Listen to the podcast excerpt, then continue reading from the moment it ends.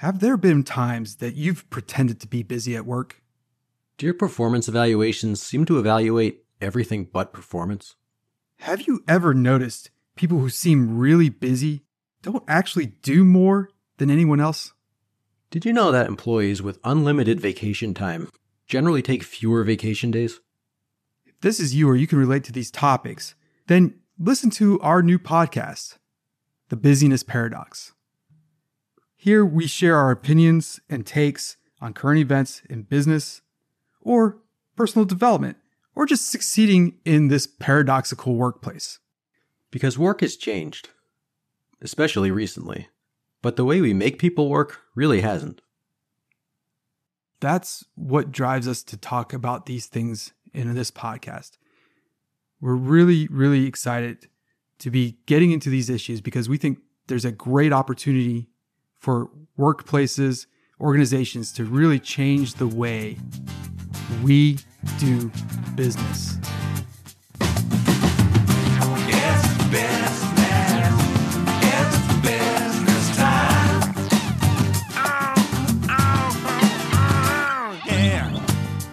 So, just to tell you guys a little bit about us, I'm Frank Butler. I'm a professor of management down at the University of Tennessee at Chattanooga. My doctorate is actually in strategic management, so I'm more on that sort of top management team, macro perspective of organizations. And my co host here, I'm Paul Harvey, and I'm a professor at the University of New Hampshire. And my doctorate is in organizational behavior which is basically the study of people in the workplace. And so, really, what's happened here is that I take a, a top down approach to examining business, whereas Paul really looks at it from the bottom up. And we meet in the middle because we both agree that people are what make the workplace work. And, and really, it comes down to it's people that make organizations successful. So, how did we get to this idea? Well, first, you know, we probably should talk a little bit about our backgrounds. And, and, and I think it really starts actually with how Paul and I met. Um, Paul and I met at graduate school at Florida State University. He was several years ahead of me uh, in the PhD program in management, and I was brand new. But we were scheduled to, or we were set up to share an office. And I walk into the office and I look over, and, and Paul's using this old white MacBook. I guess it was was it an iBook still or was it iBook? It was an iBook, right? G4 iBook. 2005. So kind of dating us a little bit, Paul, but yes. And it was quite new back then too. Like that was like my new laptop in 2005. So yeah. Right, Whoa. exactly. And I was like, "Oh my god, it's, it's a Mac user." And back then it wasn't like Macs were this huge pervasive product or Apple wasn't as well known outside of the iPod as it is today obviously with iPhones and such. But I keeping in mind that this is in the context of a business school. Right. Heavily Windows. We may have had the only two Apple products in the entire building that weren't iPods. And, exactly. And we're office mates. And we're office mates. I had a, I had an iBook. It was the white iBook. Paul had the iBook, and we were both like, "Oh." And I think that sort of made it like, okay, I like this person, and, I, it, it sort of just started from there. We should do a podcast someday. Yeah, back then we were even thinking of podcasting. I don't think they existed I back then. I don't think they existed back then. I think then. it was just radio shows. but you know, we've stayed we've stayed in touch, you know, ever since. We've been uh, I would say pretty pretty close friends all through that and, and seen the ups and downs of each other's, you know, personal lives and work lives, whatever it's been going on. And and uh, we, we started talking about things that that that really I guess bothered us about what companies do. You know, we would just be like, man, did you see this article about this? Or did you see how this company's doing this? And we just, we, and not just what companies do, but also in, off, in a lot of cases, the public response to what companies do, either from the media or from, or from authors of management books, the type of thing that you see on the shelves at Barnes and Noble, which we often saw was kind of an over overly simplified view of very complex problems. Oh man, I tell you, those those like seven things you should do to be a better manager, you know, or unlock your inner management guru, do these five things. Right. You know, both both of us realize that we have this sort of I, I don't know. It's it just it makes my skin crawl to see those because truly, you know, with all these books out there, you would think that everybody's now slaying their workplace environment and being super successful. Everybody's now making six figure salaries, but but the reality is that they don't. And, and it largely comes down to these these things oversimplify truly complex situations. And and while there's some benefit to simplifying things, they oftentimes make it seem like everybody's doing this. And the reality is that one size doesn't fit all. Never. And even things that seem like problems are not necessarily problems for everybody, for every company, and things that seem like good ideas, like unlimited vacation time, can sometimes be detrimental. So it's never as simple as we are often led to believe. Exactly. And and that's and those are those kinds of conversations we had.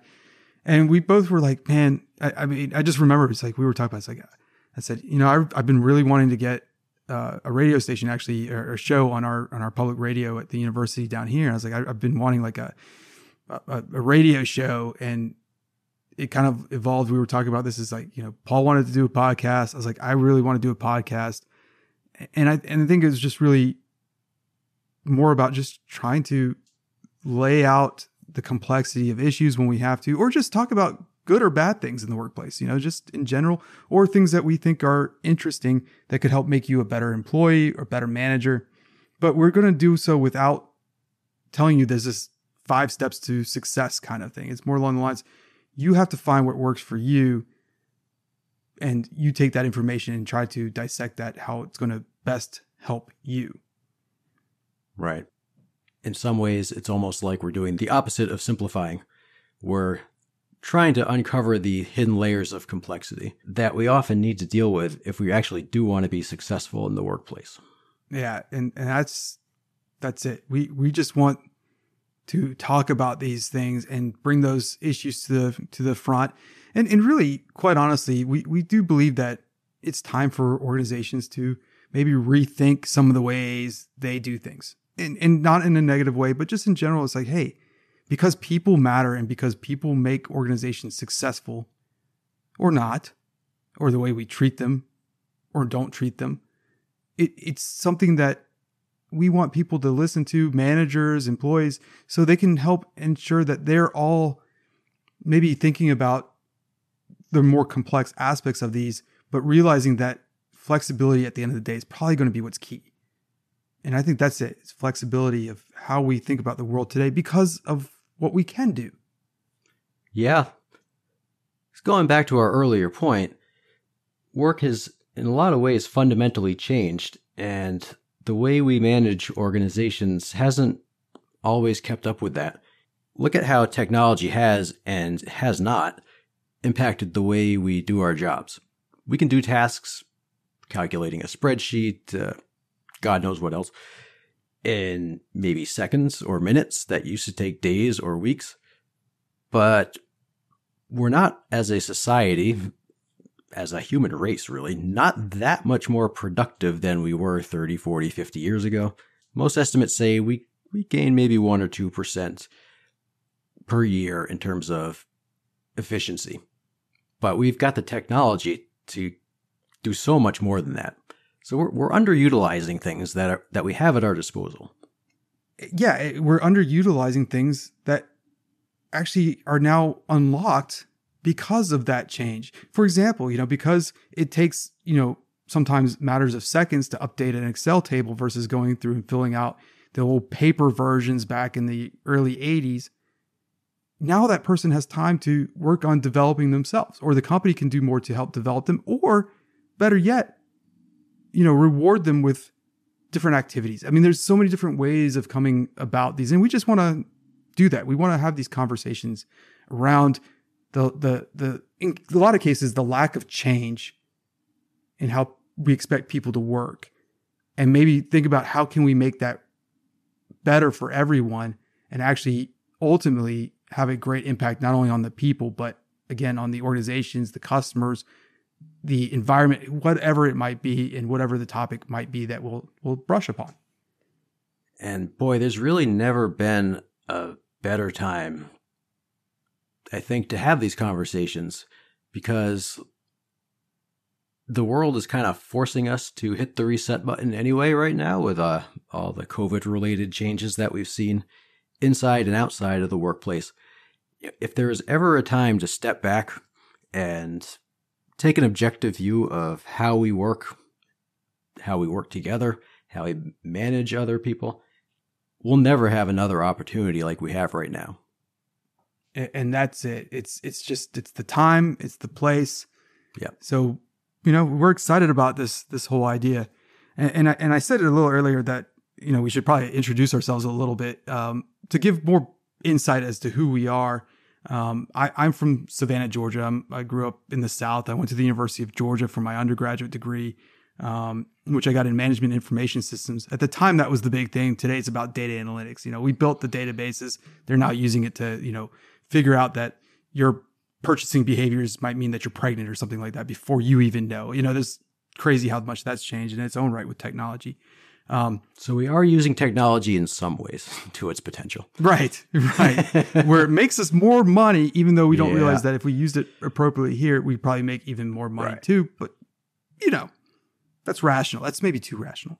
Right. Um, you, I've started my own business. Uh, I guess a couple at this point. Um, Paul, I know has as well. Yeah, yeah, long time ago now. I was, uh, boy, what are we talking about? Mid to late '90s. Uh, co co-owned and co-managed a small home improvement company. I think your entrepreneurial ventures were more involved than mine. Yeah, I mean, I don't know, converting people from dial-up to broadband, you know, by helping them wire in some Ethernet ports or Wi-Fi. You know, it, no, but truly, you know, that dates me too. But our business was helping small to medium-sized businesses convert from dial-up to broadband, and you know, really helping change the way they do business. Predominantly in Athens, Georgia. Back then, I was a I was an undergrad with a colleague, or actually a great friend of mine. Um, we co-founded the business and just had a lot of great success because at that point, you know, it just everybody was charging huge rates because they wanted to use this real expensive equipment for businesses, and they most of them were too small to niche. Yeah, we found yeah. our niche, and you know, I had a lot of run with that. I I ended up after graduating uh, from Georgia. I lived in Atlanta for a little bit, working for a decision support system company. Basically, we wrote software for hospitals to help management make decisions. I was the quality control guy for that, um, and then I moved to Germany. Uh, originally in a study abroad program for a year um, ended up part of that was a as an internship. I got that internship turned into a full time job, so I stayed an additional two years, uh, and that actually led to me uh, find, figuring out that I wanted to get a doctorate uh, in mergers and acquisitions, and, and, that was something that you know probably touch on it at a later point. Uh, and then I, I, came back to the states, got headhunted by Bearing Point, which is a IT consulting firm. If you know Accenture, uh, Bearing Point was the major competitor, but Bearing Point doesn't exist which shaped a lot of the way I thought about how people matter in the workplace. Before I kind of didn't care and I didn't really think about it, but the way Bearing Point functioned and, you know, it, it sort of started that kernel of, you know, people matter and they're the ones who make these companies really successful. And uh, they're part of a lot of things that go into making uh, the organization work. And I ended up going to Florida State. I've been at the University of Tennessee, uh, Chattanooga ever since I graduated from grad school. Um, done a lot of work with veteran entrepreneurship program. I'm the fac- faculty director there, teach exec ed, so on and so forth. But I love engaging with the practice. I don't just like to be in that theoretical mindset. I want to help people improve their understanding of organizations, do better, be more successful in their organizations, what have you. And and you know, I, I, continue to teach in Germany. I love getting exposure to different cultures. I teach exec ed program in Mexico. Uh, you know, just just getting these broad experiences that help me think more about businesses and business success, and really just about what it takes to be, you know, a better minded person and to understand that flexibility is is key. And with that, you know, Paul Paul can share his also very um, impressive career to this point. Yes, I'm a very uh, detail oriented individual who never forgets things. Like his office hours started five minutes ago. Oh, no, I just uh, I put it on my phone Zoom, so I'll just keep an eye on it. Oh yeah, yeah. I am uh, not infrequently referred to as the consummate absent-minded professor, and uh, I'm I'm okay with that. But uh, I didn't begin my professional career that, that way. I got a degree in finance from the University of Connecticut in 1999, I think, and went to work in corporate finance for about three years, I guess. Uh, United Technologies, big conglomerate company up in uh, Connecticut. And while I was there, I already had some idea that you know the, the academic side of things, research, might be something I was interested in. So I worked in finance, but what I found was interesting was not so much the numbers. You know, the numbers they'll they'll generally do what you tell them to, but the people and the fascinating, sometimes strange, sometimes baffling things that people do in the workplace that you wouldn't expect those same people to do outside of the workplace. Things like pretending to be busy when you're not actually busy. So, anyway, come to find out, there's a whole field of study that basically examines that the, the behaviors of people in the workplace or in organizations called organizational behavior. So, once I made that connection, it was just a matter of time. I knew my career was heading towards academia at that point. I started and finished at Florida State University uh, a little bit before Frank did. I then did something I swore I would never do. When I left the Northeast, went to Florida, I said, I'm never coming back north. I can't, I've done, I never liked the cold. I don't want, yeah.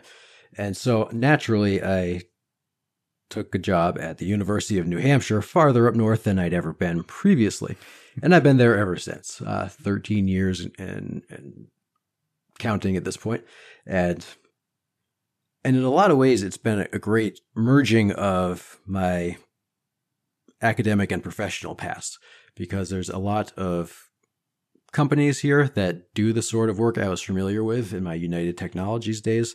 Uh, defense manufacturing, uh, propulsion systems, Raytheon, all that fun stuff.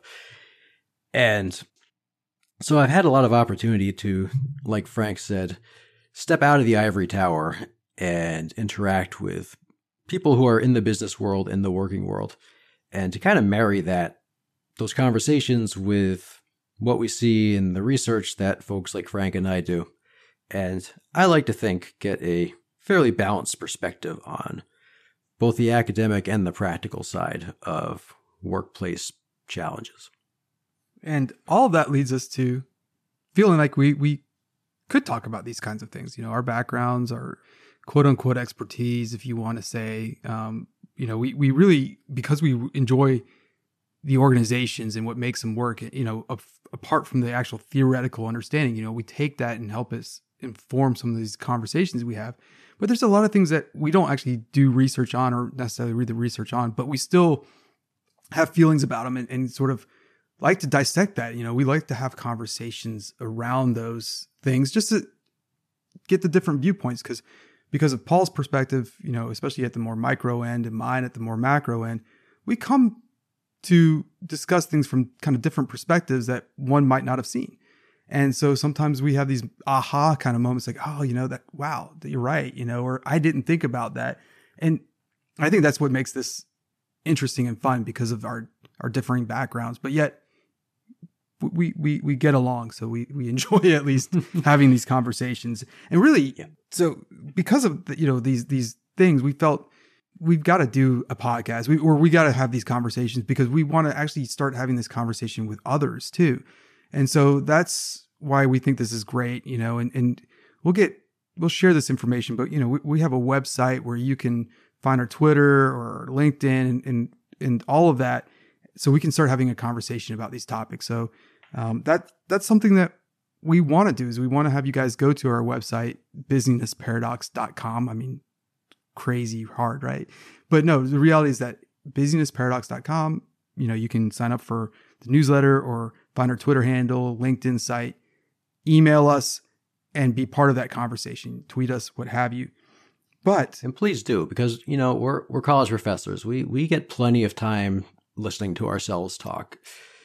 We love to hear ourselves talk. We, well, you know, I think we're I think we're tired of hearing ourselves talk to some degree.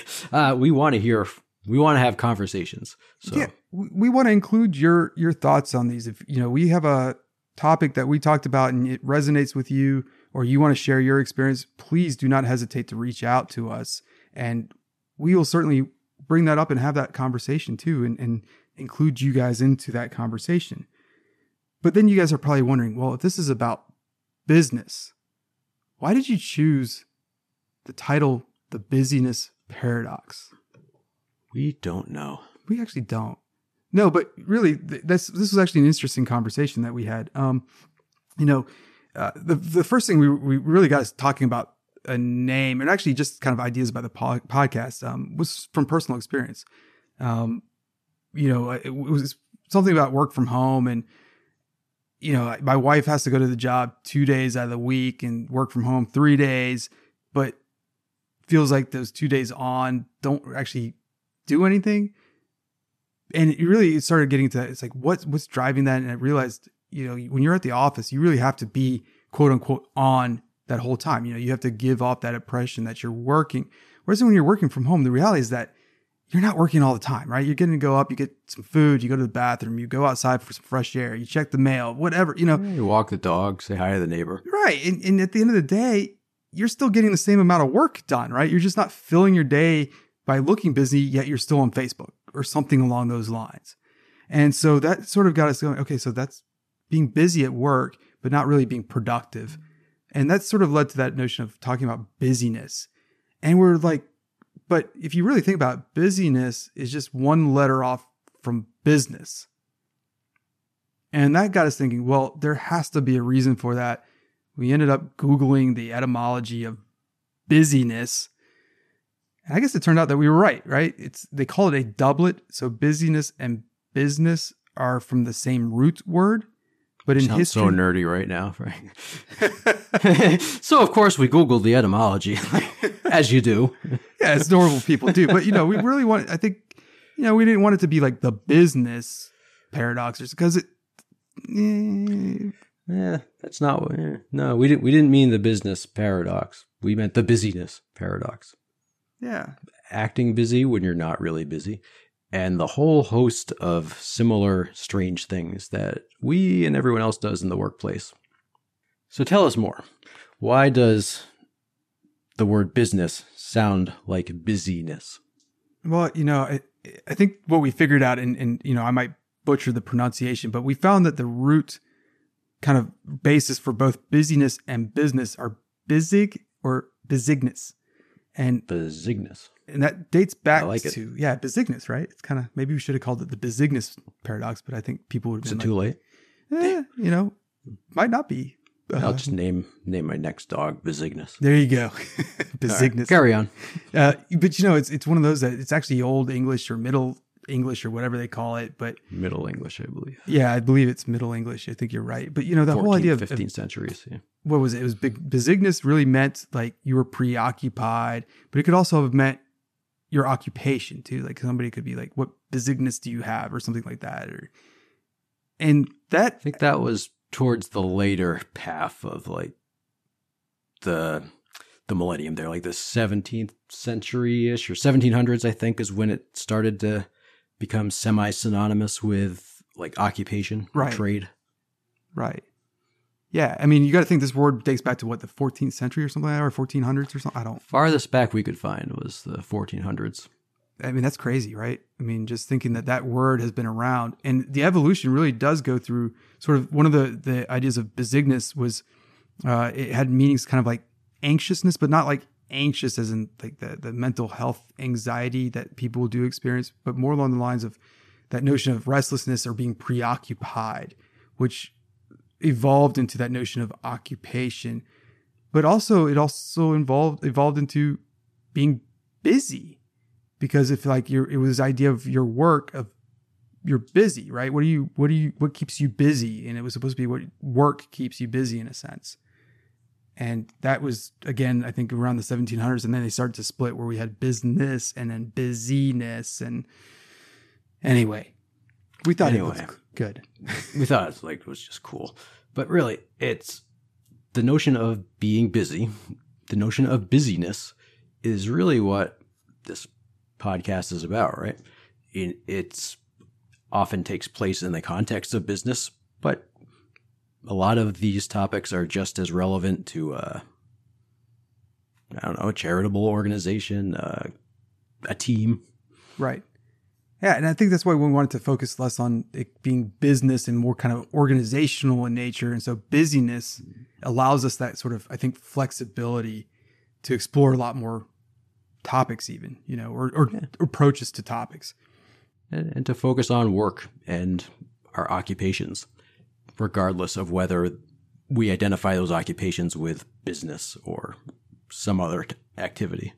No, exactly. And, and I think it's important to point out too that, you know, there's other words that are similar in a sense, but they kind of deal with that too. You know, it's like business with the I, whereas business is the Y, but you, you can hear it in the way they're uh, said though, right? Right? Happiness, Yes. Business, busyness. If we kept it truly to business, bizig, or busy to busyness or business, it really would be happiness, silliness, craziness. They're the same kind of spellings, but the way they change. And business is with an I. So that's something to think about too. There's no Y in that word.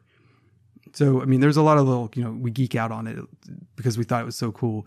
But Paul and I have this tendency to really like to find uh, acronyms or words that are play on words, just like when we create the uh, waspishness, umbrageous sensitivity, and insecurity scale, aka Wussy. wussy. We'll talk about that Yeah, we'll get it. some other time.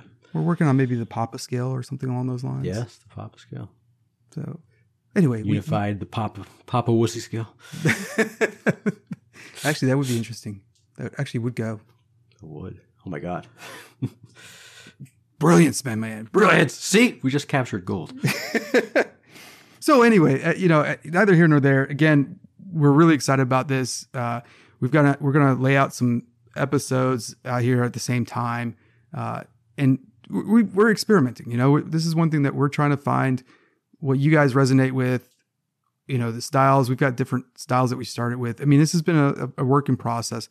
And so at the end of, end of the day, we want to hear from you what you like, which versions of how we do things do you like better, whatever. I mean, there's we're what do you want us to nerd out on for you? exactly and how you want us to nerd out on what what do you connect with the best so anyway it, it, join us in that conversation you know go to the Please do. busynessparadox.com or email us at you know busynessparadox at gmail.com or find us at twitter at busynessparadox We also like ghost stories. we love ghost stories And Stop right there.